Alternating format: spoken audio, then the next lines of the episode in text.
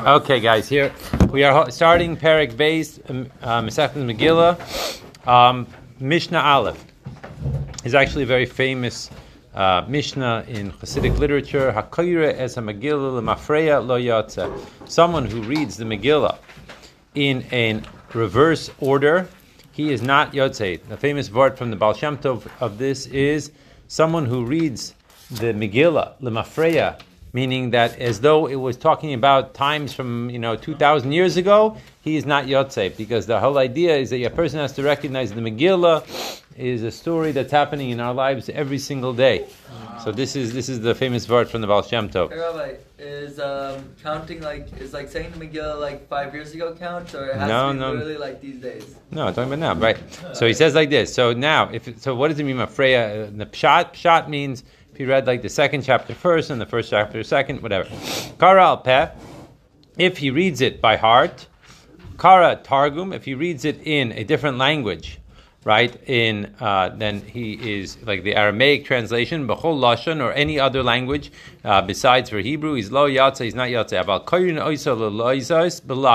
However, you are allowed to read it to people that do not read. That do not understand Hebrew, you are allowed to, in fact, read it in their foreign language that they would be able to understand. However. However, someone, let's say that he does not understand Hebrew that well, and he hears it in Hebrew. Ashuris here means Hebrew.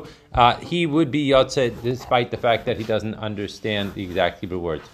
Mishnah Beis kara seirugim. Let's say a person read the Megillah in different like uh, in different sections. Meaning what? That all of a sudden he he would read some of it and then he stopped and he took a break. He went out for a coffee. Came back. Right. Then he continued. Omis namnem, or let's say that he uh, he took a like he was like half awake, half asleep. In both these cases, he is still considered yatsa. Interestingly enough, Haya Kaisva, let's say that he was a sofer and he was in the middle of writing the Megillah, or Darsha, or he was explaining, he was darshaning the Megillah, Umagiha, or he was correcting the Megillah, right? In all these cases, Im Kivan Libo, if he had in mind that with this reading of the Megillah, he would be uh, fulfilling the obligation of reading the Megillah for Purim, he is Yatza, V'im Lav, and if not, Lo Yatza. And if he's not, he would not be Yotze. In other words, he has to have in mind that he is fulfilling his mitzvah with this. Haisak Suva Basam. Now, let's say that the Megillah was written with Sam. Sam was a, apparently a yellow dye, Basikra was a red dye, Bakoimos, or the komos is a, a different type of uh, like a tree, something coming from a tree. The kankanton, uh, this is another type of, uh, he calls it here ferrous sulfate in the ArtScroll, right? Ala niyar, if he writes it on a piece of paper, va'al hadiftera, or if he writes it on, now diftera was a parchment, but it was not, it was not finished yet. So in all of these cases, lo yatze, would not be able to be yatze with it. Ad suva ashuris until it is written with the special Hebrew writing, there's you know the Ashuris writing that we uh, see in the Sefer Torah.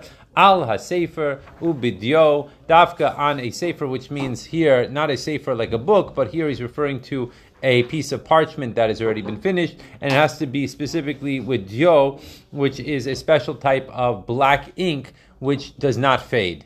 And so that's that's Mishnah as Mishnah Beis. Okay, we'll stop here for today.